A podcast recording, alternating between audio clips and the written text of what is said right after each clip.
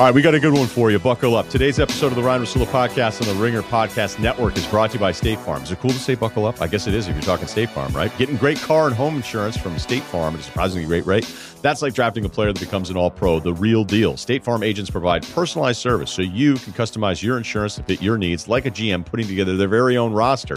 You need a team that supports you, and State Farm's got a great one. In addition to agents, the award winning mobile app helps manage coverage, pay bills, file claims, and more with a great price and even greater service. State Farm goes from strength to strength. Choose insurance that always brings its A game. When you want the real deal, like a good neighbor, State Farm is there. It's the Ryen Russillo podcast presented by FanDuel. The road to the NBA Finals starts now, and FanDuel is the best place to get in on the action. Right now, you can check out the new and improved Quick Bets, which are back and better than ever for the NBA playoffs and FanDuel. Find what you're looking for faster and easier with more props right at your fingertips. You can check out live bets like three minute markets and exclusive live bets like quarter player props, player assist combos, and more. So download the app today and bet with FanDuel, official partner of the NBA. The Ringer is committed to responsible gaming, so please visit rg-help.com to learn more about the resources and helplines available and listen to the end of the episode for additional details. Must be 21 and older. 18 plus in DC and present in select states. Gambling problem? Call 1 800 Gambler or visit rg help.com. This episode of the Ryen Russillo podcast is brought to you by McDonald's. McDonald's French fries changed my life. They taught me to want, they taught me the taste of anticipation. There's no wrong way to eat a French fry from McDonald's unless you're eating my French fries. Get your favorite McDonald's fries today. This next open, uh, the rant for this week, something I've been thinking about, spending a lot of time researching, and that's Larry Scott with Pac 12. Larry Scott is the commissioner of the Pac 12 conference. He's had that job for over 10 years. And in the last decade, I can't imagine anyone would argue that he's done a good job. Let's start with the money. All right. The Big Ten hands out 55 million per conference member. That's the most of all the Power Five conferences. The SEC is second, about 45 million, but that number is projected to go way up once the CBS game on Saturday becomes an SEC game. The Big 12 is around 40 million. The Pac 12 is fourth at 32 million per team, but they're going to be surpassed by the ACC with their new ACC network deal with ESPN. So that'll mean the Pac 12 will be last of all the revenue generated for its members. But Larry Scott makes more than every other conference commissioner. Maybe you've heard this, maybe you haven't. He's over $5 million a year for this role. He makes double what the commissioner of the SEC makes. They also spend a ton of money. And whether it's all Larry Scott or the Pac 12 decision makers, they have $8 million a year in rent in downtown San Francisco because they wanted to be located next to the leaders of the world in tech for all these big deals they're going to pull off. When are those deals going to happen? And speaking of the Pac 12 network, which Scott says, hey, I have two jobs, commissioner and the head of this network, and that's why I justify this large salary. Well, it's a Pac 12 network that laid off or furloughed over half of its employees the last year, which was after Larry Scott decided to hand himself and his other lieutenants bonuses reported up to $4 million.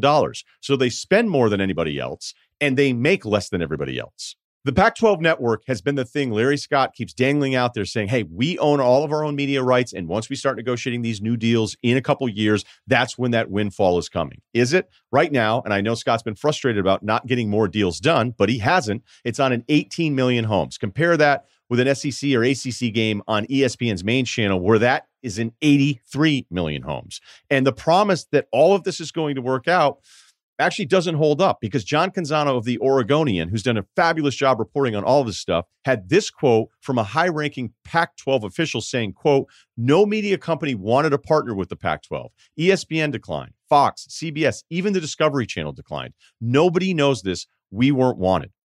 Let's take a look at some other bad headlines. And honestly, I don't even need to use them all. The first thing is attendance. From 2013 to 2018, the Pac 12 had a 13% attendance decline, almost double the next worst conference decline. And the old Mad Men line, if you don't like what's being said, change the conversation. Well, the Pac 12 has tried that. They've paid consulting fees, hundreds and hundreds of thousands of dollars to these consulting firms to try to come up with some conclusion. And they couldn't come up with anything any better than, hey, find a way to have people write nicer things about you. So they actually tried that, entering into a really sketchy, odd agreement with the LA Times where they were going to steer advertising towards them for more favorable coverage until the whole thing blew up because LA Times employees were like, what are we doing?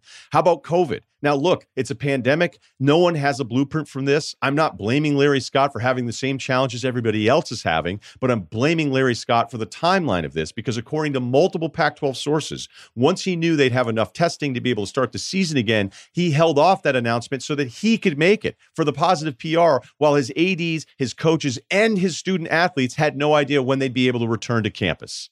What does this mean for the Pac 12 fan base? And what does this mean for Larry Scott's future with this conference? I remember when he first got the job, we interviewed him on the show. Impressive guy, Harvard educated, came from women's professional tennis, right? He was going to do different things and outside the box hire and move this conference into the future. When conference realignment was the Wild Wild West, he was promising Texas and Oklahoma, a bunch of different people to blame over that one. They ended up with Colorado and Utah. The football part of it, I'm not even saying that's Larry Scott's fault. The conference has not done well in bowl games. It has not done well in the playoff system, but I do think football is cyclical, and I think the Pac 12 eventually will win some big games. But what I can't get past is that he is paid way more than every other conference commissioner for a conference that is on pace to make less than all the other Power Five conferences. How does this happen? Is it even Larry Scott's fault? Because you have to also look at the Pac 12 CEO group that's made up of school presidents and chancellors that have signed off on all this stuff. And I can't figure out why. What's the point? And when I travel the country and I've been to so many of these campuses, the one thing that always stands out about the Pac 12 is that you're the smart schools. You're the schools that are supposed to do it the right way, right? Yet you're the smart schools and you've allowed this to happen. And no one's benefited more than Larry Scott. It makes me think of some of the Pac 12 CEO group. Do you buy timeshares over the phone? How do you let this keep happening? And one of the things that bothers me more than any of this is this massive debate about the future of college athletics and whether or not athletes should be compensated, especially from the revenue generating programs. And I'd say only those revenue generating programs, because as much as I love college sports, I do think there's so much money going around, the athletes should get a bigger piece of that. But the rebuttal is constantly there's never enough money. Well, there's never enough money because you spend it all the time on commissioners, on your own jobs. You keep giving yourself raises on upgrades to facilities that don't need upgrades and the coaching buyout money that we've talked about numerous times. No one has benefited better than Larry Scott. Now, maybe the teams get better on the football field. Maybe the Pac 12 media rights are sold and it is this massive windfall. But here's the irony of all of this because Larry Scott was hired initially to make the Pac 12 more of a national brand. But in his failure to do so, there's not enough people outside of the Pac 12 cities that understand how bad of a job he's doing for this once great conference. Kevin O'Connor The Ringer, uh, terrific on the NBA, even better on the draft.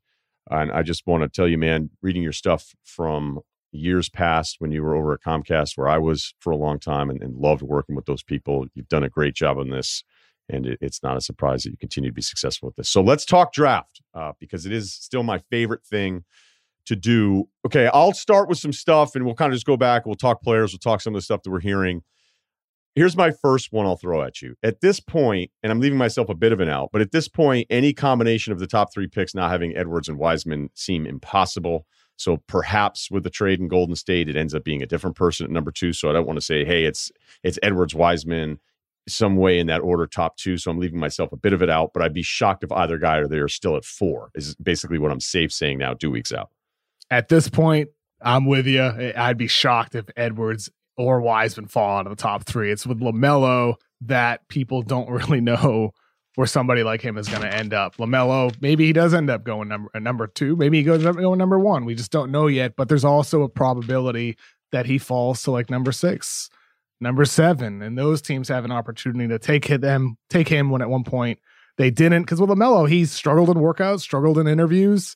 Teams question the jump shot. Teams question the defensive effort, and I think a lot of teams out there right now are like, why not take a quote unquote safer prospect? You know, like a Halliburton or an Avdia or an Okongwu. And that's sort of the direction we're seeing some of these teams potentially uh, lean in when it comes to their decisions on draft night. Give me your good and bad from teams on Melo, and then I'll go. The good, I mean, no doubt his playmaking. And There's no question that this kid is somebody who, down the line, once his shot selection improves, can lead an offense. Uh, the bad is with that player, you would preferably like that player to be a leader and be somebody who's vocal and somebody who sets a positive example for the rest of the team when they have the ball in their hands so often. Even with somebody like James Harden, that's been one of the knocks on him. They say unbelievable player, but where's the leadership for him? And with LaMelo Ball, no guarantee he comes anywhere close to that level. But there is the question of, well, how much of a leader is he? How much of an example does he set with some of those negative qualities, with the effort, with the shot selection, and the decision making on the court? Teams do worry about that. Not even really about maturity. It, it's I'm not sure they just see the lane for him to grow into that as he does mature, as you know, a lot of all of these kids will as teenagers. Yeah, I think the worst thing that could happen to him is is the team that's desperate for some kind of juice. And there are it was funny because Bill and I were talking about it yesterday because I was going over it with a team the other night. We were going through the worst rosters, and the bottom of the East, the bottom of this league is basically the bottom of the East. Some of these rosters are terrible, mm. and even though, like in theory, Golden State, um, they're not taking Lamelo. If he's there, I'd be I'd be shocked, and he's a bad fit because of what we've seen so far. I can't imagine in theory if you were with the Warriors, he would pull up from 30 feet and like wave off Clay and Steph coming down transition. Hope not. I, I, would. I mean, in Australia, he would. I, I don't yeah. know that he would do that in the NBA. Um, but it would be a bad basketball fit, but it'd be the right fit for him to be told immediately, hey, you're not going to do some of this stuff that you've been doing basically your entire career going back to like eighth grade. So if he ends up on some bad team with no one else there, does he think it's the Melo show and mm-hmm. he's just going to take all like he's going to start the bad or continue the bad habits uh, at the NBA level as a rookie because there's no one else there to tell him, hey man, like what are you doing? Which is what I saw from all the Australian stuff. I mean, with Lamelo, it's the type of thing where it seems like it's the the bad teams right here, or the teams that are in need of that example that are just don't don't don't have interest in him. Like Minnesota at number one. If if you told me Lamelo was going to be a guarantee to be a hardworking defender, if he was going to be somebody that played within the flow of the offense, I would say like there's no doubt he would be the number one pick, and it could work with D'Angelo Russell, and it could work with Karl-Anthony Towns. But there is no guarantee of any of that because if he goes to a team like that that doesn't have that structure that you're talking about like the warriors have or that some of these other teams you know maybe could potentially have you know maybe like if the wizards were to trade up you have wall and beal you have that clear hierarchy. Something like that could maybe work out for him but a lot of these teams drafting up top i'm not sure that they feel the confidence to bring in somebody with those question marks and that player will be able to grow in the way they need to in order to succeed. And so with LaMelo, he is certainly, I mean, he could be a home run.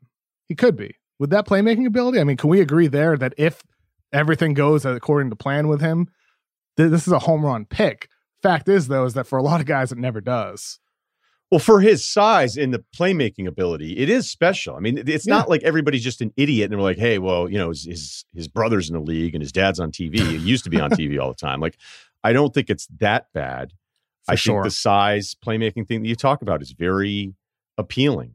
But whatever his his buzz is, there's more anti stuff out there for him than there is pro. Like I have a harder time hearing from teams going, no, no, no, no. Like we we really, really like him. And then even though my rule would always be if you're running one of these teams that sucks, like stop, don't look at positional need don't ever. I mean, I don't even know if mm-hmm. I'd ever really look at it. I mean, unless you had somebody like Chris Paul at 25, you know, I'm, and again, I'm, I'm using him as one example. There's other teams, but Charlotte, you know, if one thing, their, their guards are probably the guys you like. Um, Chicago, he and how, Zach how much LaVine. do we like Devonte Graham though, Ryen? I mean, he's a nice player, but how much do we really, really like him? Is he stopping you from taking a Lamelo Ball or an Anthony Edwards? You know, a guy who can help run your offense. No, you're right. I mean, between Graham and Rozier, you don't sit there and say like, "All right, we're good for the next ten years. We've got our back court here." I mean, you would.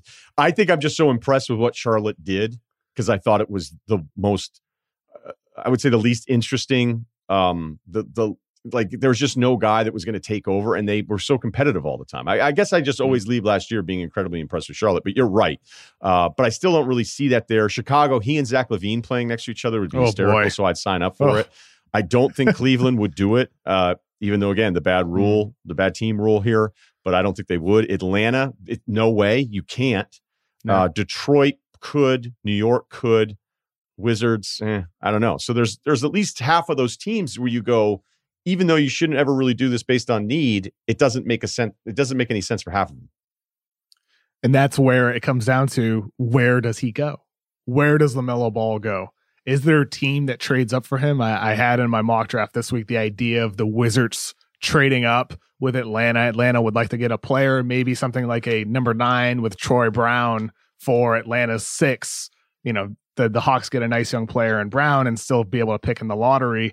For the a team like the Wizards, Tommy Sheppard told me for a story I wrote on the Ringer in July. He's like, we look at this draft as an opportunity to take a, a big swing, to take a risk here and try to land a guy that has star upside. They see it as an opportunity when people call it a weak draft and all that. And he said we'll probably focus on bigs, but the intentions are to take a swing here. And to me, that, you know, with John Wall and Bradley Beal, LaMelo plays same position, same role as as them but it's also a good situation for him to grow. I do think learning with a John Wall, who has been very helpful with Bradley Beal this past two years, somebody like Bradley Beal who does set that example, that would be good for him because he can play with those guys at six foot seven.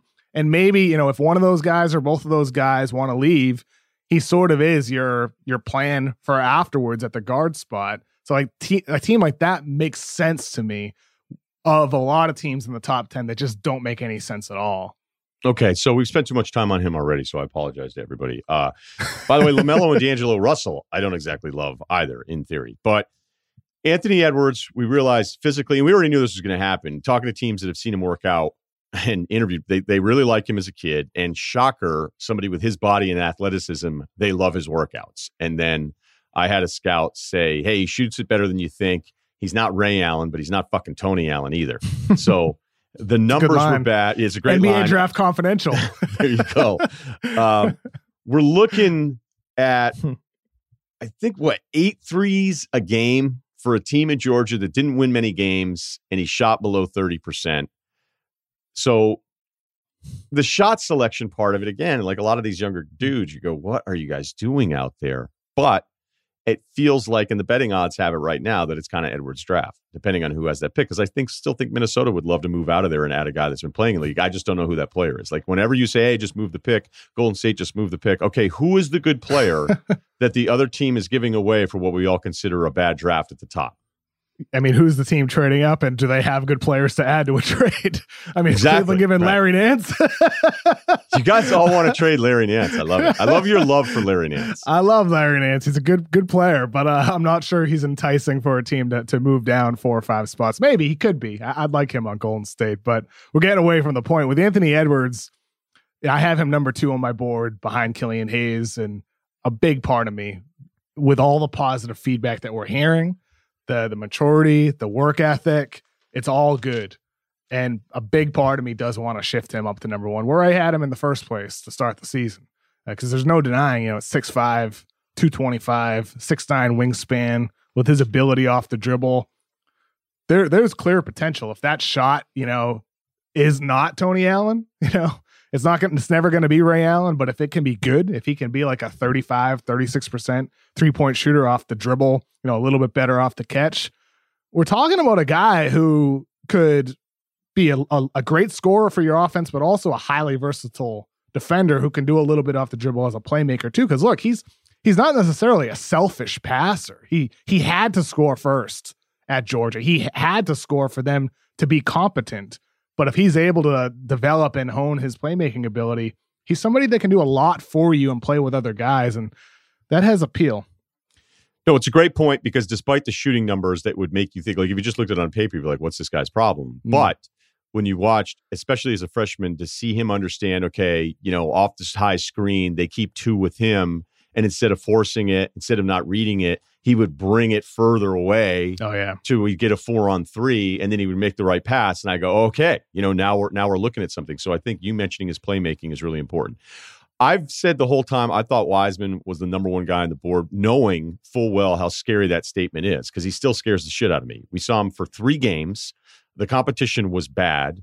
And as much as every prospect we can talk ourselves into a floor or ceiling, with Wiseman, there are two very distinct versions of who he's going to be because there are flashes of almost small forward offensive skills. Mm-hmm. Uh, I don't want to say Garnett because it just sounds stupid and we all do a bad job with doing the comps. I wish comps were more like, hey, he's a little bit like Keon Clark with with handle, you know. But again, I'm not even saying that with Keon Clark. I just always love like all the comps are like superstars all the time. Uh, when when he show his hands are amazing, his running is amazing, his his hard rolls to the hoop, the way he seals in the post. Oh, yeah. And you go, oh, okay, like here's here's some things that I love. But man, if he has some of these perimeter skills that I'm not sure I'd have to have seen him a lot more in high school. Maybe you know that better than I do. But there's a there's a version of this where I go, man, we shouldn't have thought too much about it. Look at all these skills he flashed. And there's another version of it where I go, you know, he's on his fourth team in in in five years. and you're like, oh, okay, he's a backup big that's going to be around forever, but he's going to run around and never really become a complete basketball player. I mean, I think with him, it's the type of thing where there's no doubt he's going to be in the league for a while. There's no doubt about that at 7 1 with his athleticism. Like you said, the way he runs the floor, he knows how to be a big man. He can seal off underneath. He can beat a mismatch underneath using his size. He's an explosive rim runner. And just with his just with his length, seven six, and his size, 240 pounds, he's gonna be an impact around the rim. Even if he's not a great rim protector, not Rudy Gobert, he's somebody who can be a very good and impactful one with his size. There's that foundation for him to be a success. And the challenge with him though is he shoots a lot, but he's never been an efficient shooter. He can handle, but he's not a great ball handler. He's get loose a bit. He can get stripped off and he's not a good decision maker off the dribble either. Nor does he read the floor great on the defensive end either. So there's all these questions about how valuable are the flashes that he shows when they're tied to some of those weaknesses that we see in players that hold them back from tapping into that potential upside, that star upside. You know, like you mentioned, a Garnett or whether it's a Bosh or a Rasheed Wallace, he does have traits that can hold him back. I will say this you could look back at certain prospects like a Rudy Gobert.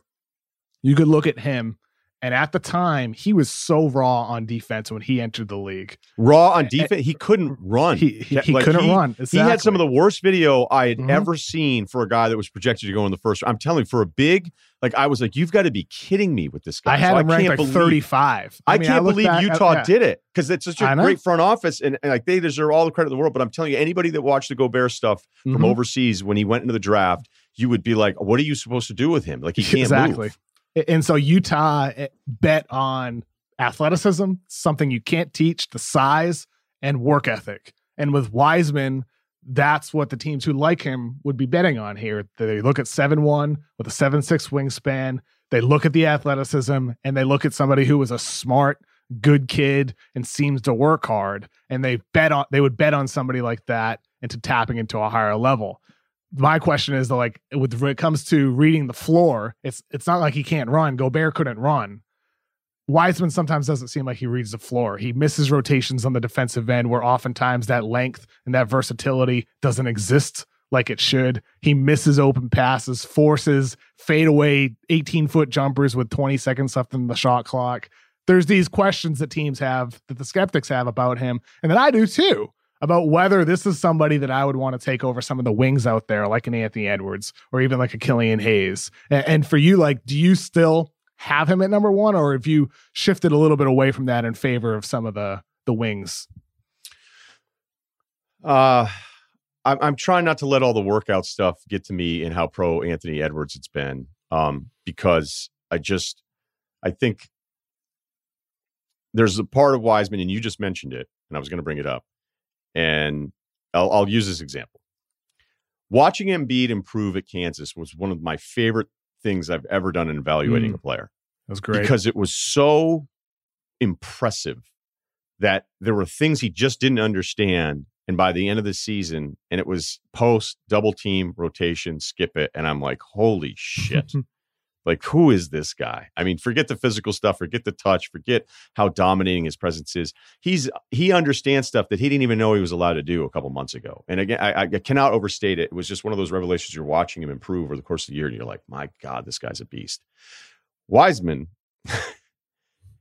feels like a computer with like a bad internet connection at times, where he'll get the, and he it just it's like he's processing things slower than he needs to, even in those very few games in Memphis. And maybe that would have gotten better to be fair to him.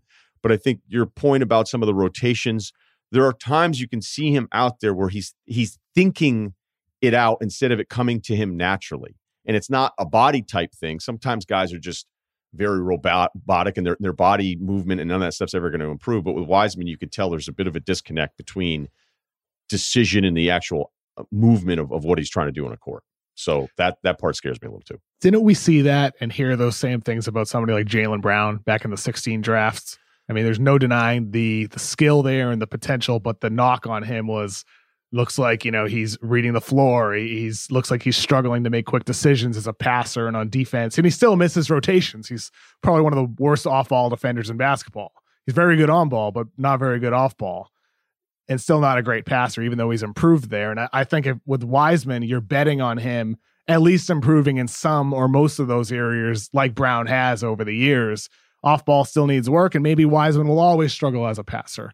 But if he if he can improve reading the floor and defense, that that's what you need from a, a guy who's going to be your anchor on the defensive end of the court. You got to have that for him to tap into being a top 20, top 30 player. Otherwise, it's he's going to be a good player who's going to come off a rookie contract and is going to show enough that he's going to get a max contract. And that's one of the fears that I have that do I want to go down the path where I could be paying a good but not great big man a max contract on his second deal. Do I want to go down that path or do I want to maybe bet on a wing or one of the guards up top because you can get you can get solid bigs for cheap.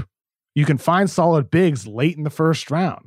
We could, you can find solid bigs in the second round. Sometimes you get to get lucky, but I'm not. I think philosophically, I'm not sure how great I feel about gambling on a big with a top three pick when they can be found so many so many or other places internationally. Daniel Theis or late first round, Bam Adebayo, second round, Nikola Jokic. They can be found everywhere uh, one team when I was going over some of the free agency stuff and needs, and it was you know draft versus free agency and, and how odd this whole thing is.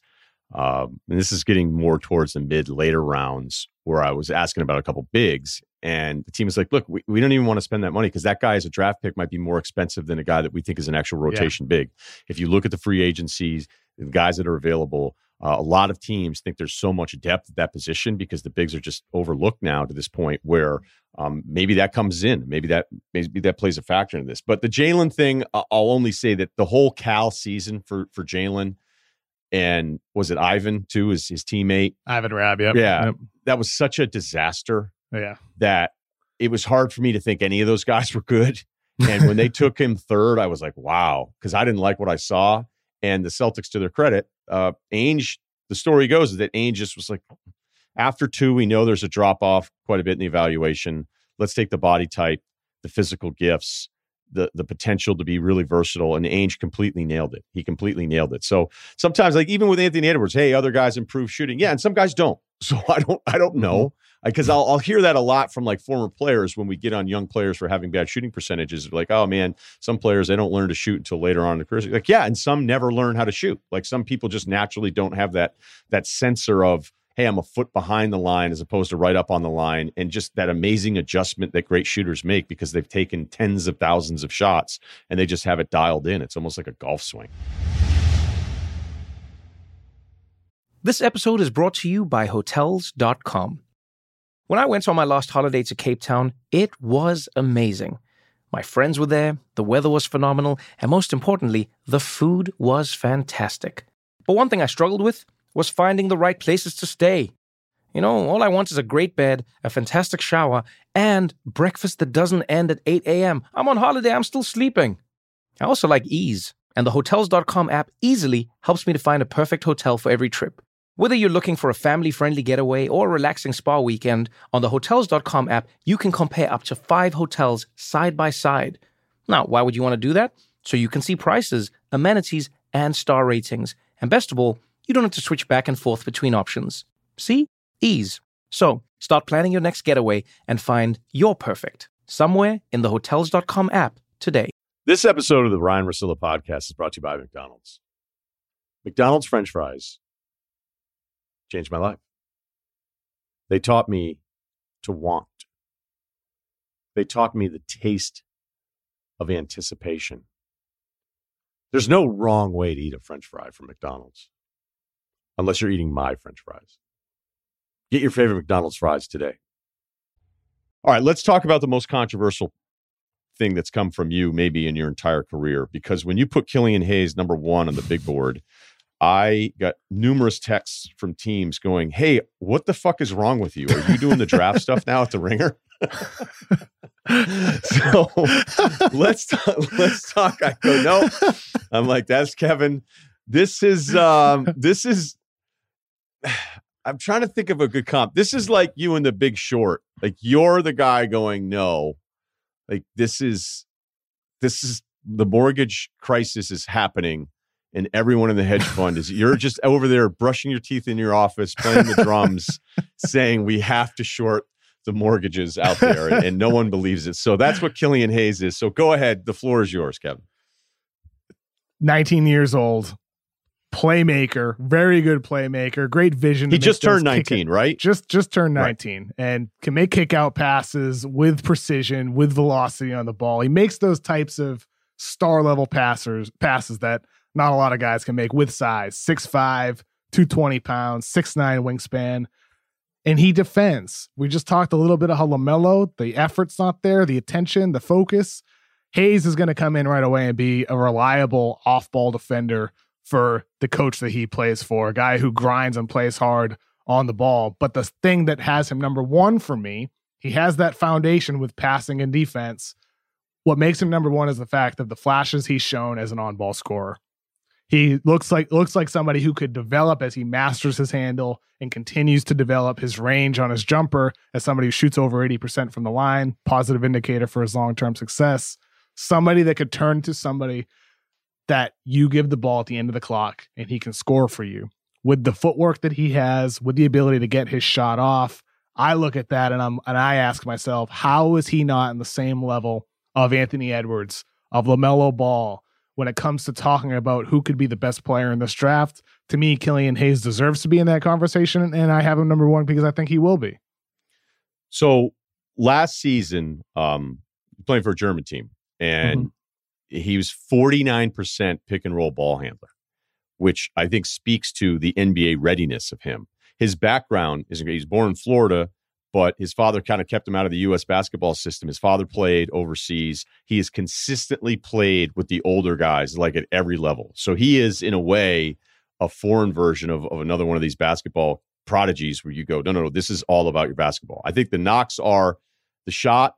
Um, he's he's slower. Like some of these perimeter guys, mm. I hmm. think as soon as we see them not being dynamic and quick twitch, we freak out a little bit. But you know, it was the same stuff with Doncic, and then you realize, wait a minute, he's six nine and he's just huge, and it doesn't matter, and he's got every single angle. And with Killian, I see some of that angle stuff. I think you're D'Angelo. Did you have D'Angelo Russell comp? Yeah, D'Angelo Russell and Manu Ginobili are the two shades of comparisons we have in the draft guide. You'll be watching him and you go, well, well wait a minute. When, like, when's the flashy thing going to happen? And next thing you know, he's off the wrong leg, floater goes in, mm-hmm. um, dribbles into you, gets separation with his body. Um, Saddiq Bey is a good example of that, like using, understanding your body, understanding your advantage on some of this stuff. Um, because he's not, he's not like an explosive athlete, but no, no, and I think that's body. Yeah, yeah, yeah. I think that's the biggest problem that people are having that it's for six sure. five and being pick and roll ball handler primarily, which is great for this league now. I think teams just wish he was just a better athlete, right? Yeah, for sure. That is one of the knocks, no doubt about that. Um, what about his three? Do you think that's fixable? Yeah, I do. I mean, he shot 29% from three this past season, but he shot well over 80% in his co- professional career overseas. And I think you look at the free throw percentage as yeah. a positive indicator for him. I think you look at the touch on tough layups and floaters and runners in the lane. And I look at the the streaks for him from three point range.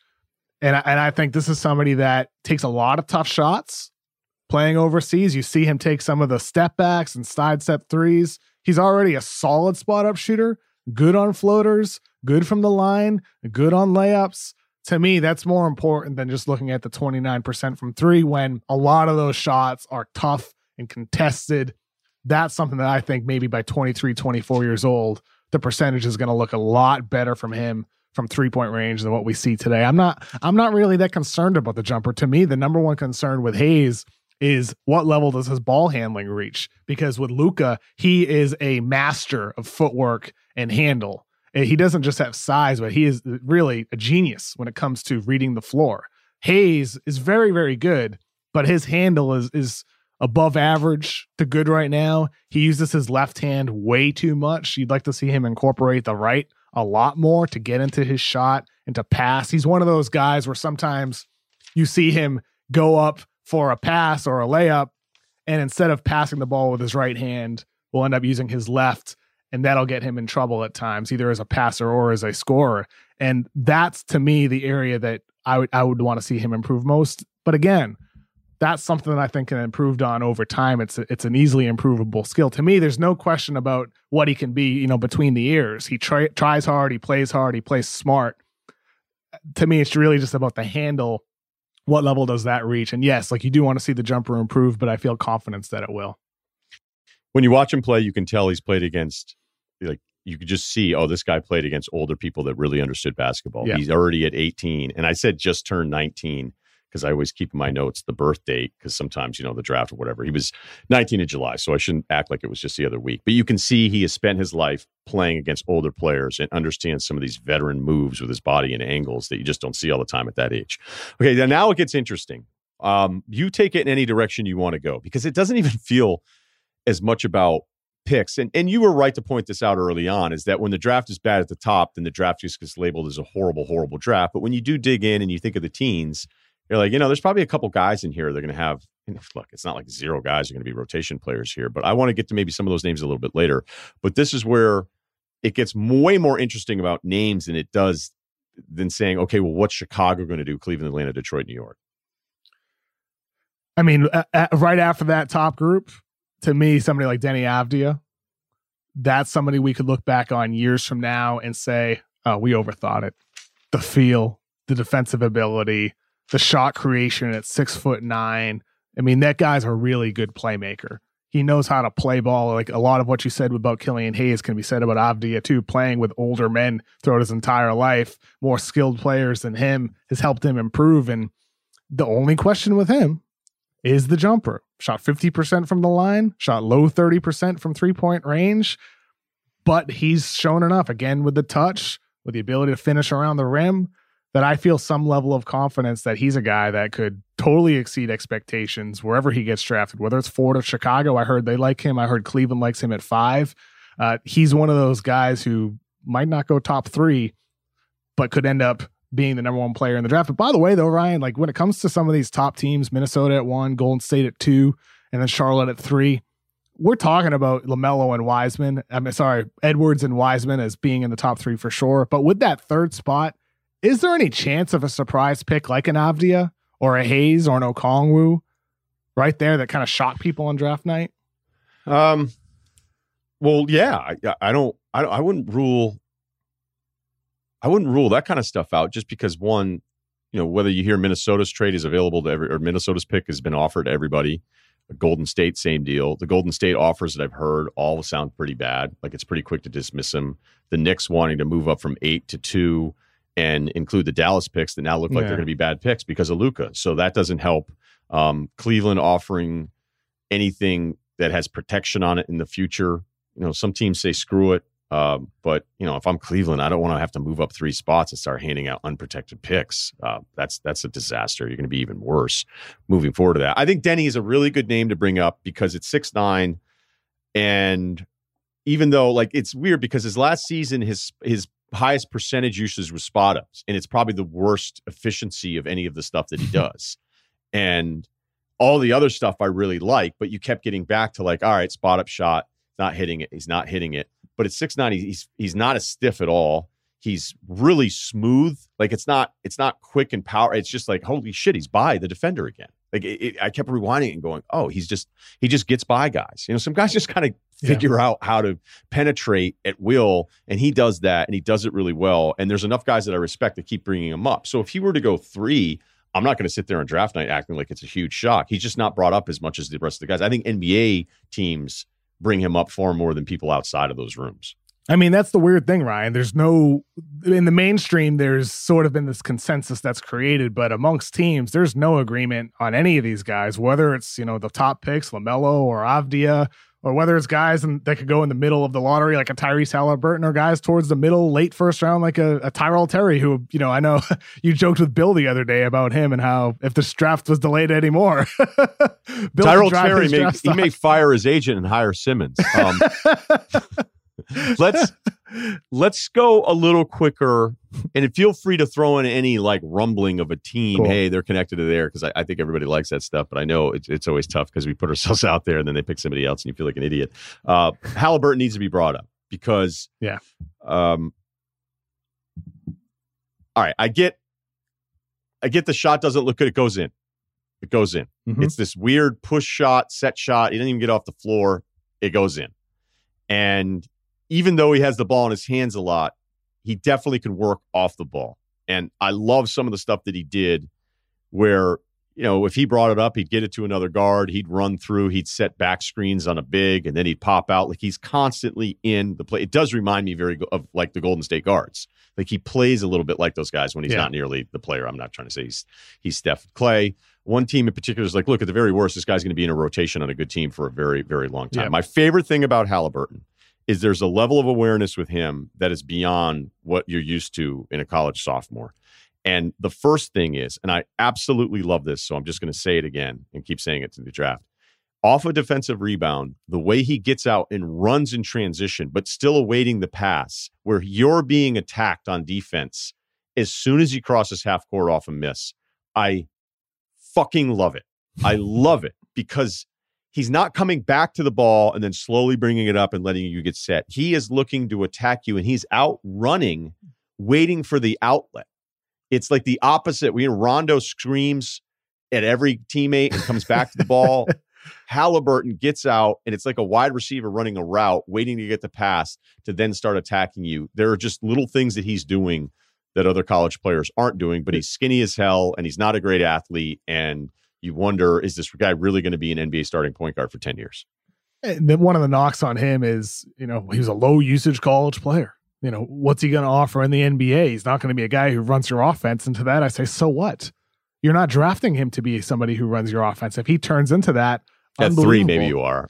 yeah, yeah, sure. But, you know, but lower than that, he's probably not going three, you know, six, seven, eight, wherever he goes. You're drafting him to be somebody who is one of the best glue guys in the league and somebody who helps raise your floor and helps support your star level players with his IQ. With his, you know, like you said, he does the little things. He makes that extra pass. He makes that hard defensive rotation. Wherever he goes, the coach is going to love him. And he's going to be one of those rookies who plays right away and contributes right away. And if he's on a contending team, he's probably going to get postseason minutes too. With the body, I mean, he is lean. He is skinny.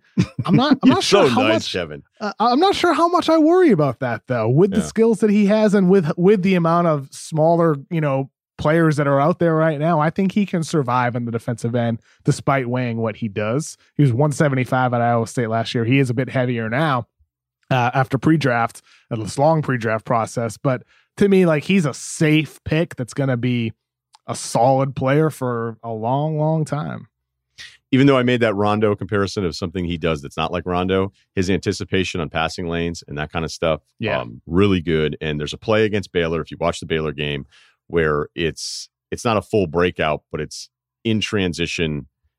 He's following the play, and another teammate takes a shot, and he sizes up from like half court that he's going to crash the glass and follows and has this this this offensive rebound follow combo where the other nine guys are like, wait, what the hell just happened there? And he was like the only one thinking about this play. And it's really impressive. Okay, I'm going to bring up Patrick Williams now because if I we like sit it. here and obsess over young men's bodies, this is the perfect body. Um, this is at six eight, and his muscle and his power, and when it's right, and his aggressiveness. If you were just to watch him on the right night, you'd be like, why isn't this guy going number one? Now, I'd heard San Antonio at 11. This is probably the most obvious rumor I'd ever heard, the earliest ever, was Austin Rivers going to the Pelicans at 10, I think, in that draft, where I, I may have heard it two years before it happened. I'm, I'm being a little dramatic there, but it was it was the earliest I heard something where it was the scout was like, oh my God, that's done. Done and done. Done. Like that's where he's going. don't let anybody else tell you differently. And I was like, this is so far away from the actual draft. There's no way I could actually be. And it ended up happening. Patrick Williams isn't that, but the Patrick Williams San Antonio thing has been constant. I don't know if you've heard differently. Feel free to correct me or add. I, I haven't heard San Antonio. I've heard Knicks like him at eight. Okay, but that's the other thing is that when I brought it up to a different team, they're like, "Well, he ain't getting to 11, man. Mm-hmm. Like he's not getting to 11." I was told that the Patrick Williams draft starts at four and likely doesn't get past seven. So ah. Patrick Williams, go. Interesting. So you've heard possibly Detroit at seven could be his floor. That's higher I, that's, than I've ever heard. I, I mean, that's it's really high. I'm just bringing it up for conversation uh, uh, for sure. here. It's no, not reporting I mean, it, you know. no, I'm I'm glad that you brought it up because you know I remember it was like a, maybe a month ago I reported mid lottery, you know, like eight to twelve range, and so it does seem like he's one of those guys that's trending upwards and for good oh, reason. Yeah, I mean, l- like you said, six eight with his size and his body, he's somebody who can play in the NBA, even though he came off the bench at Florida State, which is crazy to say. We're talking about a guy who came off a bench being a lottery pick, but the flashes he showed as somebody who can be a versatile defender for you, somebody who can create off the dribble for you. It's hard to find guys who are six eight who, who can create off the dribble and reliably switch a lot of screens. And Patrick Williams looks like one of those types of guys. But do you think, do you think with, with him, how much of a long term project is he, or was he somebody who was perhaps underutilized at Florida State because he was behind some upperclassmen, some older players on that roster where he didn't get the opportunity to really show everything that he can do? Or is he just what he is, a raw prospect that's going to need a lot of years to develop? This isn't Florida State's fault. Uh, there are other times in the past where, uh, for whatever reason, uh, maybe it's a bunch of different reasons, I don't feel like Florida State with some of these physical guys that you're like, oh my God, look at this guy. And you're like, all right, what happened to him? Um, it's happened with Florida State for a lot. Yeah. I, I, don't, maybe it's fair, maybe it's unfair. I don't know. Uh, but he can't shoot, and I don't like his handle. And if you're asking him to be a perimeter player in this league, you got to figure that stuff out. So if you if you catch him, it's it's weird because the shot is bad. It, it's almost like he's an actor playing a basketball player in a movie where you can see he's thinking all of the form and all the stuff. It's just not natural. It's not natural out of his hand. And I always kind of classify perimeter players as, as a two dribble guy or or a, or you know like if if it, the th- what do you look like on your third dribble? Sure. And mm-hmm. he's at this point like a two dribble guy and even some of the stuff, like maybe, yeah, I'm sure some people listen to this and argue. So now he's got a better head than you give him credit for. Okay, but I don't think he's really breaking anybody down right now. I didn't see that. But then you'll see him. Uh, I think the positives, like when he's baseline off ball and how hard he'll cut and he'll read the drive and read the rotation of the defense, or maybe maybe Leonard Hamilton just said, "Hey, you're bigger and stronger than everybody else. When they get close, just crash the rim every single time." So maybe I'm giving too much credit on his reads. Like it's it's filthy. Like he just gets it, mm-hmm. finishes, and get it in transition. Forget it. I mean, it's it's awesome. But I have to admit, when I when I look at him, I go, "Am I drafting a player or am I drafting a body?" I mean, you might be drafting a body, but in this year's draft class, it sort of goes yeah. back to the LaMelo conversation. Or with LaMelo, it's, you know, do you want to take that home run swing or do you want to go with the safer pick? With Patrick Williams, you're probably taking that home run swing. You are risking that he never develops his handle, that his shot, which by the way, he had to change his mechanics from the free throw line after high school. And he did shoot over 80% from the free throw line with Florida State, which is nice to see, but it was only 74 shots. So how valuable is it really when his shot off the catch looks really funky? It does not look great, does not look natural. So you're betting on him improving his handle, the shot being better than it was at Florida State, and that him being able to keep those mechanics.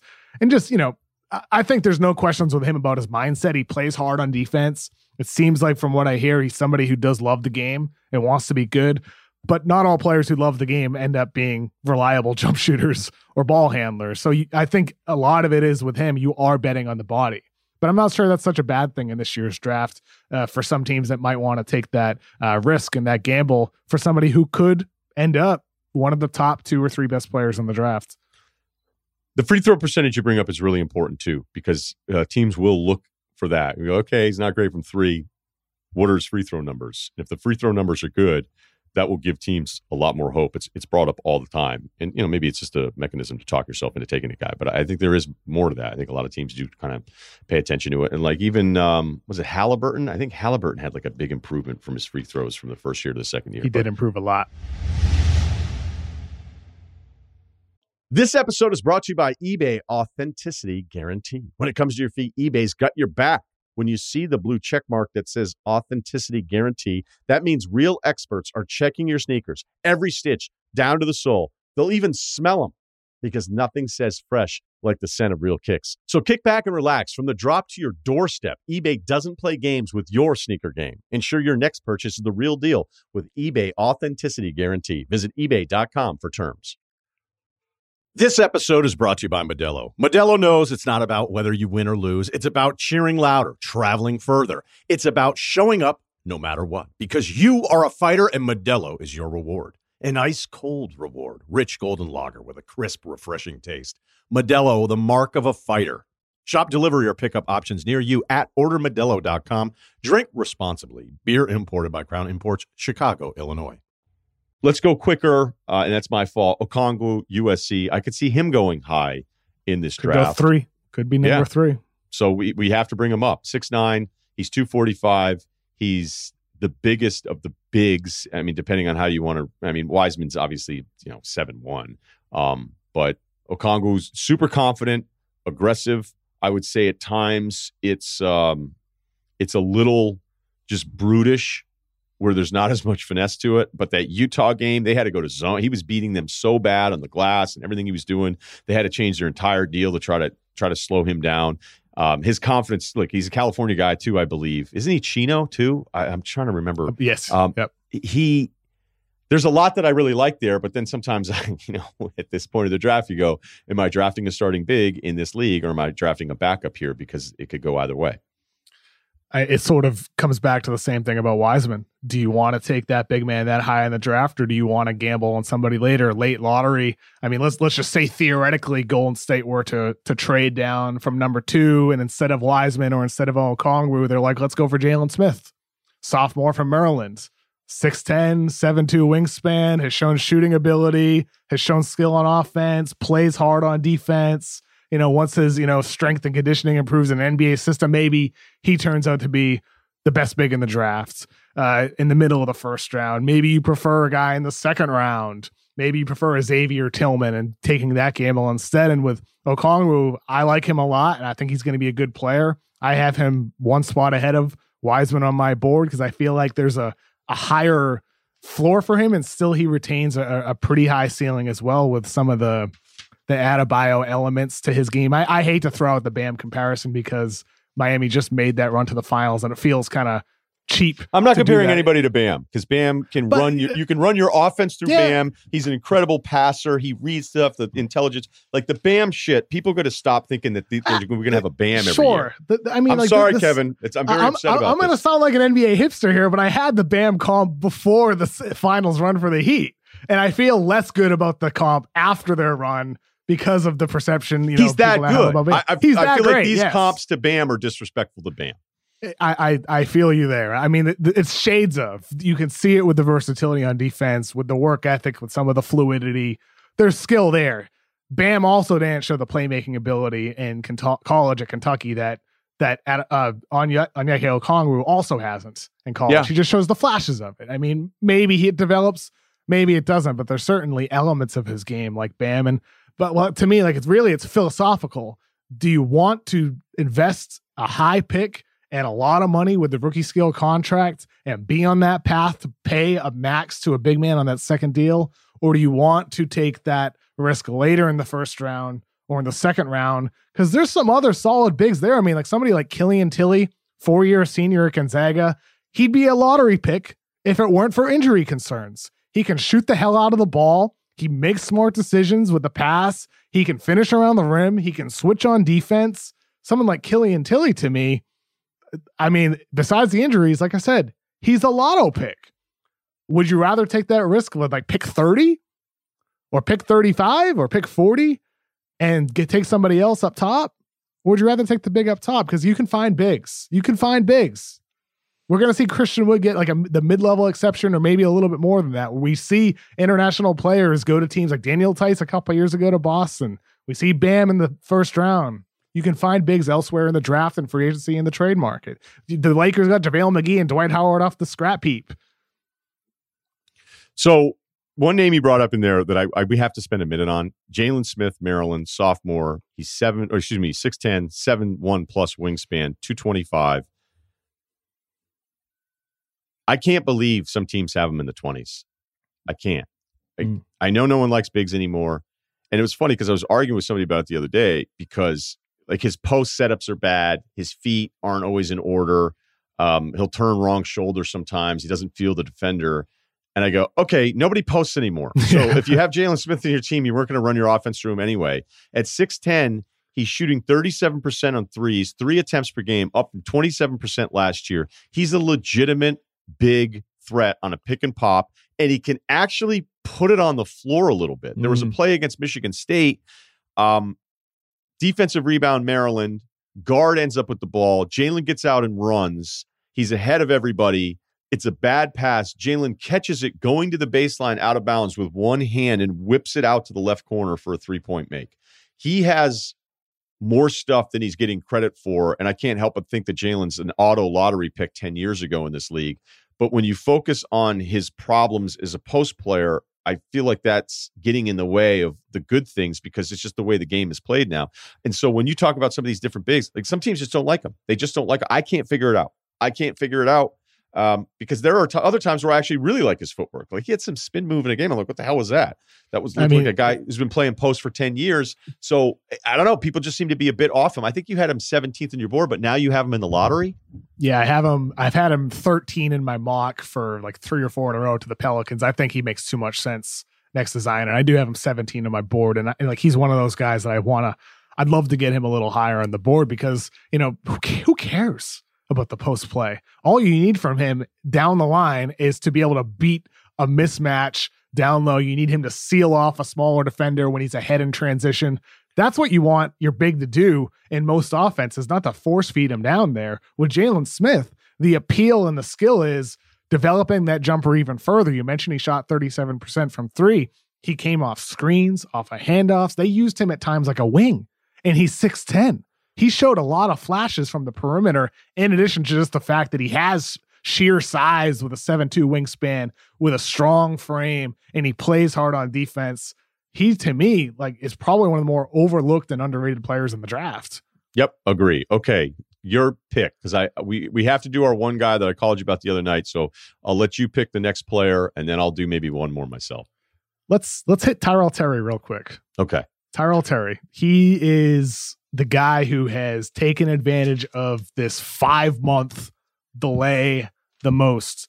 If the draft is in June, he might not be in it because he might have pulled his name out and went back to Stanford. If the draft is in June, he could be a second round pick. But after all this time, gaining 10, 15 pounds of muscle, just 15 pounds in a few months, just like that, huh? It's, yeah, it's pretty crazy.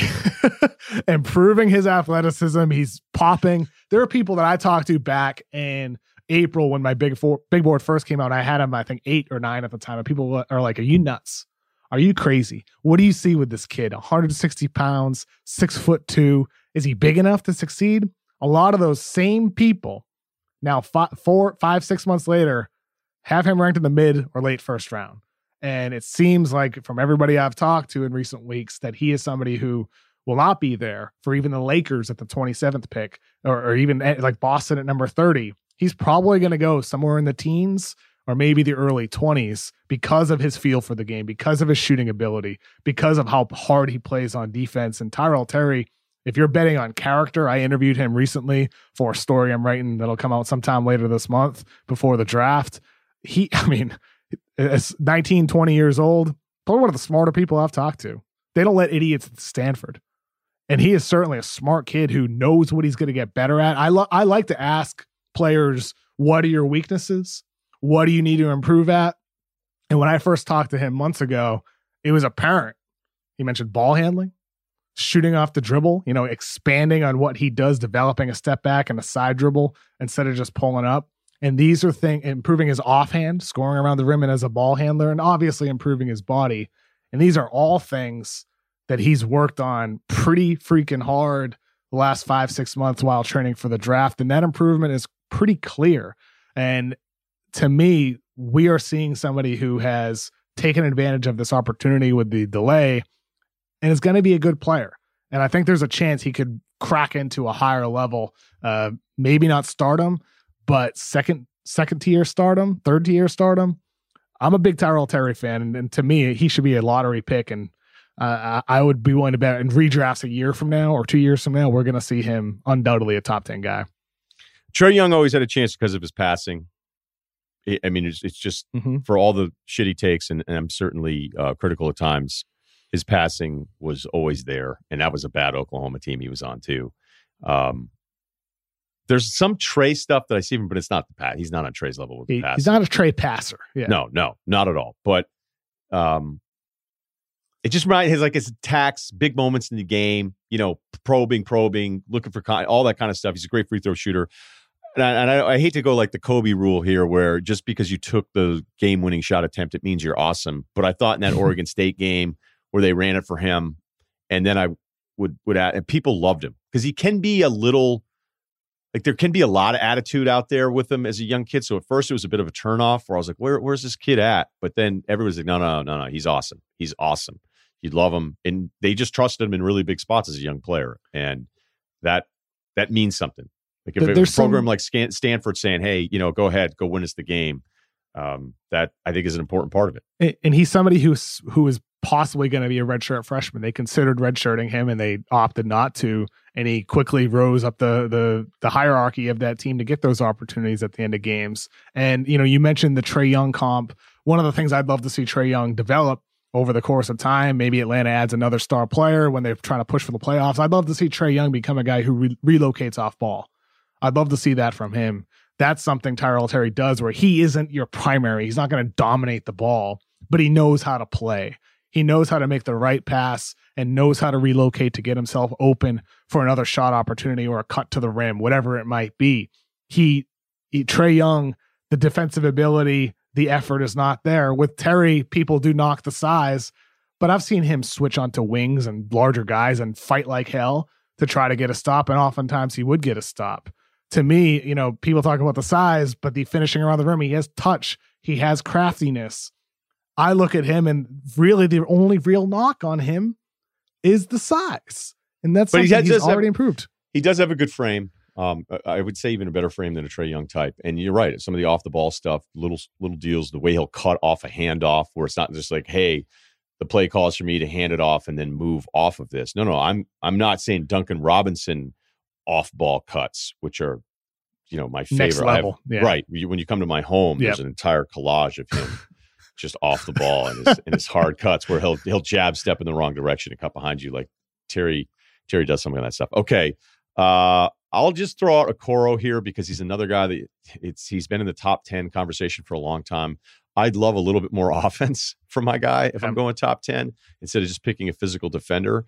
But uh, one team I did talk to said they asked other SEC players, "Hey, who's the toughest guy you went against?" And Okoro was brought up all the time. Mm. And that's you can defend. Yeah, that's worth. Maybe it was just guys guys that were scores and wings were like, ah, this guy again. So he's he's worth at least mentioning because he's been brought up so much. Because I think when you just look at some of the stuff, and and I'm like, if you're taking Marcus Smart in the top ten, which is exactly where he went, uh, Smart was a better offensive player than Coro. He was certainly uh, a better passer. Like Smart could really pass, and then Smart's shot was even worse than pros, and now it's acceptable at this point but there was enough offense there to build off of. So whenever I hear like Okoro, hey, you bring him in, he's this tough guy, all these different things. It's like, man, for top 10, though, I'd still like a little bit more offense. Let's finish with the worst because I, I hit for the aggregate triple crown uh, with Simmons yesterday as I'm getting all of these these questions texted to me right now um, about some of the stuff I said. But this is not a comp based on players. I was so excited because I hadn't watched enough of them until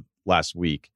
But your boy Aleksej Pokusevski, he is seven what seven one, seven feet, seven feet, seven one, but like what, hundred pounds? Yes, he's thin, and I think part of part of the problem. He's a Serb. He played in the Greek league, but they moved him down to like the B team for those that play intramural still. When you're like, hey, should we be in the A league? And then everybody Amer- American signs, high school level. right half half the kids that sign up for the A league are like, I should have done this, and then a bunch of guys that should be in the A league at intramurals in college should have been. They went to B to win a title and get the shirt. I also think that um, Aleksej's picture that you have up is hurting his draft stock because it looks like his knees are uh, at 45 degree angles. Here's the deal for a seven footer that can move like him and can pass like him, it is jump off the screen impressive. So that is why he is in the lot- lottery conversation. However, the teams and the guys he's going up against in the gyms, it reminded me of Giannis, not the player, but when you watched Giannis before the draft, you're like, all right, what am I supposed to do with this? Like, who are these guys defending him? And that's why Giannis went as late as he did. And he also became much bigger and grew. And, you know, now he's one of the best players in the game. When you watch Pokusevski, it's not so much him as, as I worry about the fact that it looks like a hockey team that got jerseys that decided to defend him at a junior high school. I mean, in that case, Is that fair? I mean, it's it's fair. It's definitely fair. I mean, anybody could pop up the highlights and see the guys he's going against, and it's hard to get a read.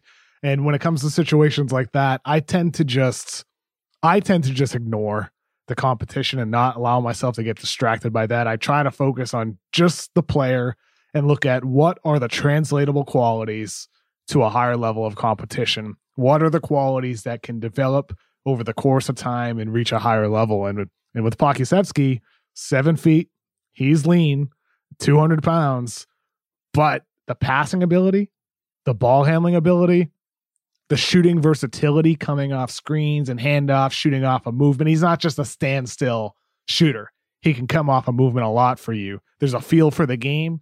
There's a willingness to defend, to possibly be a highly versatile defender, and maybe he goes down the path of a of a Dragan Bender. I like Dragan Bender in his draft, and I was wrong about him. But there's also a path for him to become a pretty good player because I think he has a lot better feel and a lot better shooting ability than Dragan Bender did. And I bring that up just to say that I was wrong on a guy like Bender who I liked. But with Pokusevski, it's also not a top five pick investment. It's probably late lottery at the highest, maybe even in the 20s. Oklahoma City has been connected to him a lot with the 25th pick. Uh, that my impression is that could be his floor in the draft. I, I'm not sure he'll make it there, but the investment on somebody like him, it's like some of these other guys we're talking about. Yeah, maybe he doesn't pan out. Maybe he's always too skinny. Maybe he can't adjust to the NBA style of play. Maybe the willing- NBA team doesn't just let him dribble through everybody for an entire game. Sure. One But- game but- I watched, I think the opposing coach called the timeout after every single layup because it was just he never dunks. By the way, he's seven He feet tall and he, he never dunks. So I don't think that's a great sign. But uh, the Oklahoma City thing also a terribly kept secret. Uh, he's I don't know that he's not going to be there at 25, but that promise has been out there now for a while, right? Yeah. It's it's been out there for a couple weeks now, and I mean he could end up there though. He could. You think Uh, he could go 25th? don't think I mean, th- look, I mean, this year's draft, like we talked about the weak, you know, players up top in terms of potential stars, but there's a lot of good quality role players that could go ahead of him. Where again, teams might say, we'll go with the safe guy rather than take a swing on somebody who may pan out to be nothing. And with Pokusevski, there's certainly a chance he doesn't end up to be a competent NBA player at all. But I, I, I think he can end up really good. There's just too much skill at seven feet with the shooting and the playmaking and the potential versatility for me not to feel like this guy deserves late lottery conversation, especially in a year where philosophically maybe you'd rather take that risk and potentially miss than you would on a guy who might just be a role player and nothing more. You can check out all of his draft coverage. Again, Kevin O'Connor on the ringer. The mock is up, updated constantly, and his big board, full scouting reports. He puts a ton of work into this. He does an, does an incredible job and uh, really proud of all the stuff you do, man. So talk to you soon. Thanks, Ron, for having me on. Now it's time for the State Farm surprisingly great segment of the week. Getting great car and home insurance from State Farm at a surprisingly great rate. That's like Justin Herbert lighting up the NFL. Let's take a look at the Chargers quarterback because he has been filthy. But if you go back to his years at Oregon, there was some real debate. I've watched a bunch of those games. And I thought maybe two years ago I liked him even more than the last year he was out in Autzen at a time where people were wondering if he would be the number one overall pick because that conversation happened. But when you watch all the games, there'd be times where you felt like what's going on in this series? What's going on in this quarter where it just felt a little flat, missing some easy throws? And yes, there's plenty of college quarterbacks that are pro prospects that need to work on footwork and need to work on their anticipation of their throws. But with Herbert, it actually got a little bit more personal when you talk to people about the evaluation that his personality was flat and that he wouldn't command a huddle, um, that he was actually coddled. That was weird. They were bringing up his upbringing as if it was a negative. So it got really weird in the evaluation of Herbert because it became less about his physical gifts and more about the personality But now what we've seen with him and the Chargers is historic. He is the first quarterback in NFL history with over 1,500 yards and 15 touchdowns in his first six starts. And that's against only five interceptions. And if the defense or the team just in general could stop blowing these monumental leads, which they've done now for four straight weeks, it'd be an even better story because the Chargers would be winning some games with a rookie quarterback who looks like he's going to be dialed in now for 10 plus years. So Herbert, you may have loved him, but there's no way you thought he was actually going to be this guy. State Farm agents provide personal service so you can customize your insurance to fit your needs like a GM putting together the very own roster. You need a team that supports you, and State Farm's got a great one. In addition to agents, the award winning mobile app helps manage coverage, pay bills, file claims, and more with a great price and even greater service. State Farm goes from strength to strength. Choose insurance that always brings its A game. When you want the real deal, like a good neighbor, State Farm is there. Our surprisingly great player from last week was Justin Herbert in another loss.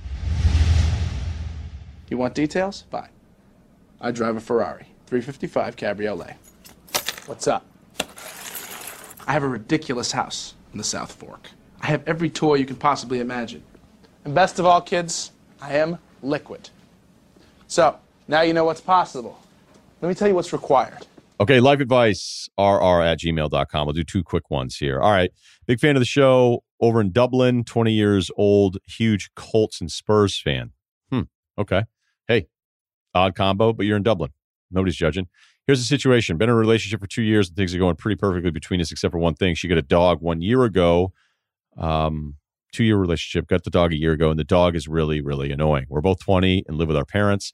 Uh, and I try to see her in my house as much as possible, but I go up to her house pretty regularly too. So the first few months when the dog was a puppy, he was obviously very needy, would whine, bark excessively, was overall a bit annoying, but it was a cute, but it was cute, and the dog would grow out of it, right? All caps wrong.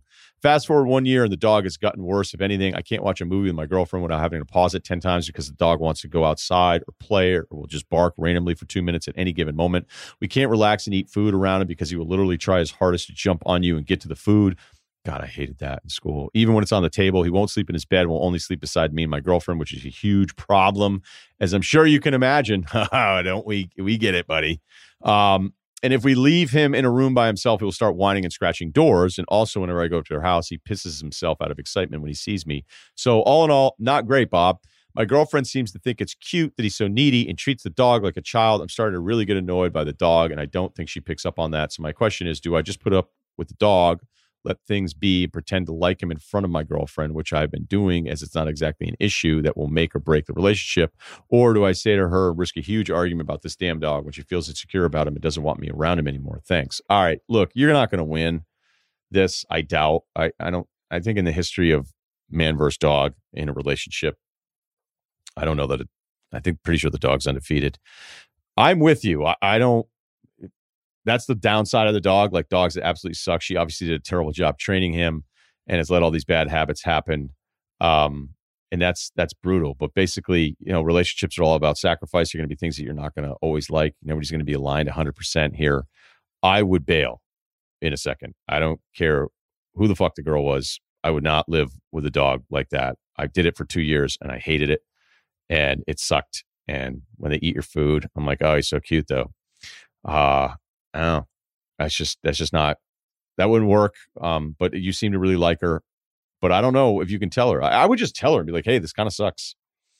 But you know, like I don't, I don't like. Are you afraid that in the future your relationship's going to be strained because you know she hates your dog, or she knows that you hate her dog? You know, it'd be like dating somebody who has a kid from a previous marriage. And you're like, you know, your kid is kind of ugly. Like you, as he gets older, he's he's not very good looking. He's going to be he's going to be in like a five in high school. I, I, that would probably go over less than the dog part of it. But um, yeah, I mean, she did an awful job with the dog, and now the dog is is a mess, and she must think it's cute. Maybe actually, maybe our friend in Dublin, maybe that's a sign.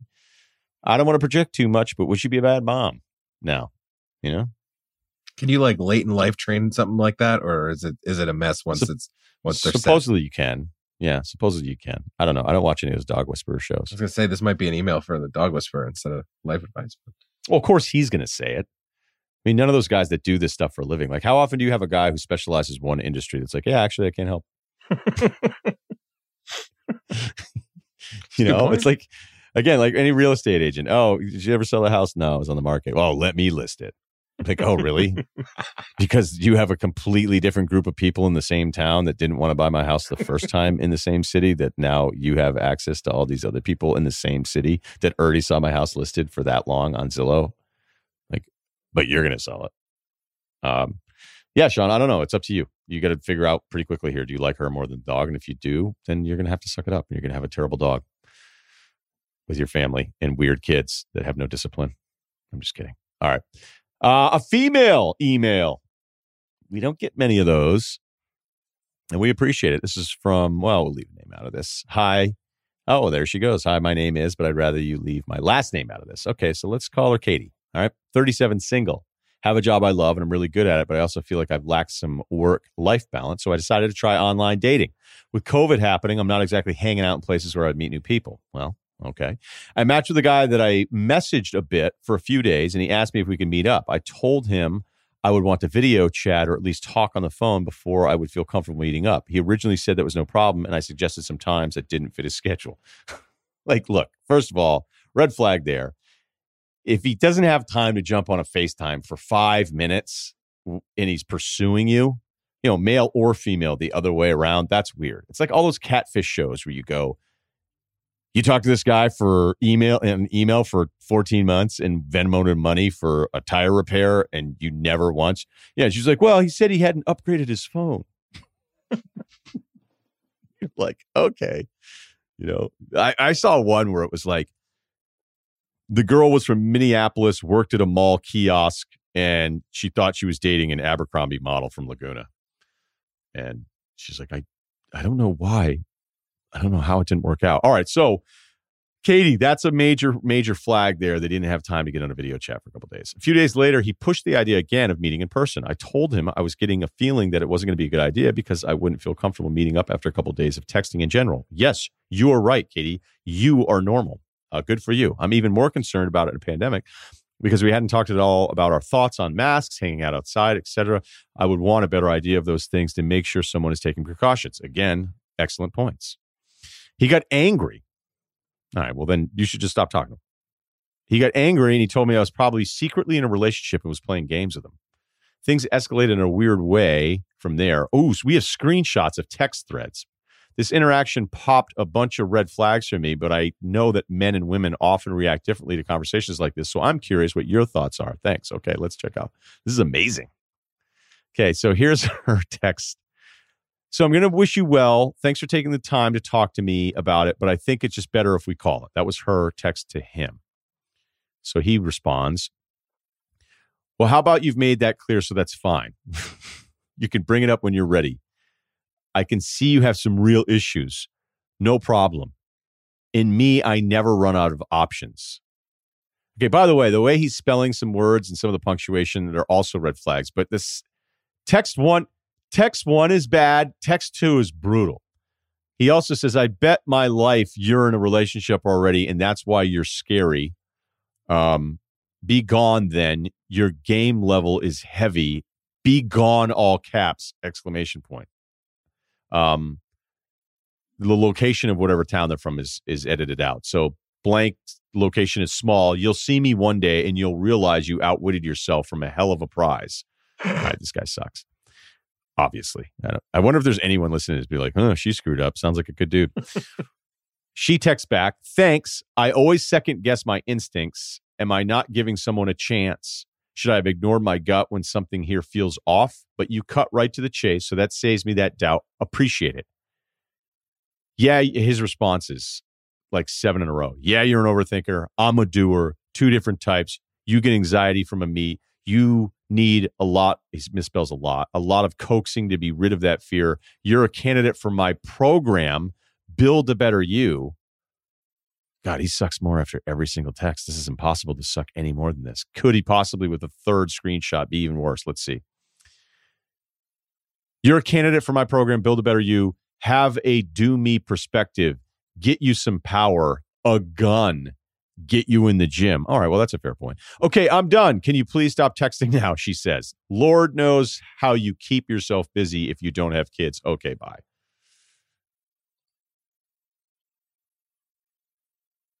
Yeah.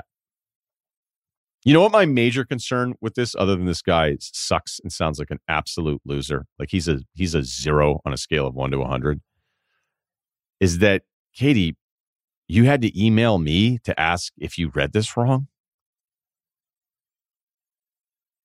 That bums me out for you. Like, yeah, we can uh, like some of us are are overthinkers. I'm an overthinker. You are an overthinker. Some people have put zero thought into anything. Uh, sometimes I'd rather be on that end, but I know long term, I'm glad I think about things a lot. But I don't want you to have like I'm afraid that wherever your your situation in previous dating, maybe some things have probably gone. You know, if if, if you know you're 37, you've probably dated some people and it, and it hasn't worked out. Most uh, almost every one of us have, but trust your gut quicker you know, trust your instincts quicker because this guy, anybody that doesn't want to meet up with you on some on, on a video call, that's a problem. Now, all of you out there, if you're meeting people on apps or whatever, and you can't get a video call or some sort of live, not just a picture, because it'd be a screen grab. I know girls that send pictures to guys of like their other people. Um, not like you know you can't keep that going for a long time, but you get my point. Um, yeah, I just I just don't want you to ever like hesitate. I, I, I, it sounds like you spent a little bit of time going, "Oh, did I read this wrong? Do I regret this?" I know you just even say in the email, like, I know men and women often react differently to conversations like this. There's only one way to react to that guy's text, and that's to just put him on ice forever, block the number, and that's it. That guy's awful. So, uh, trust yourself more and trust your gut because your gut was right. I just don't want you to ever have to second guess any kind of interaction with somebody that terrible. Okay, please subscribe, rate, and review. We got a really cool uh, setup coming for Friday's podcast, but I don't want to tease it yet because I'm not sure if it's all the way booked, but that's what we'll be doing. Again, please subscribe. Uh, numbers have been great for the podcast, especially these last few weeks. And uh, as always, thank you.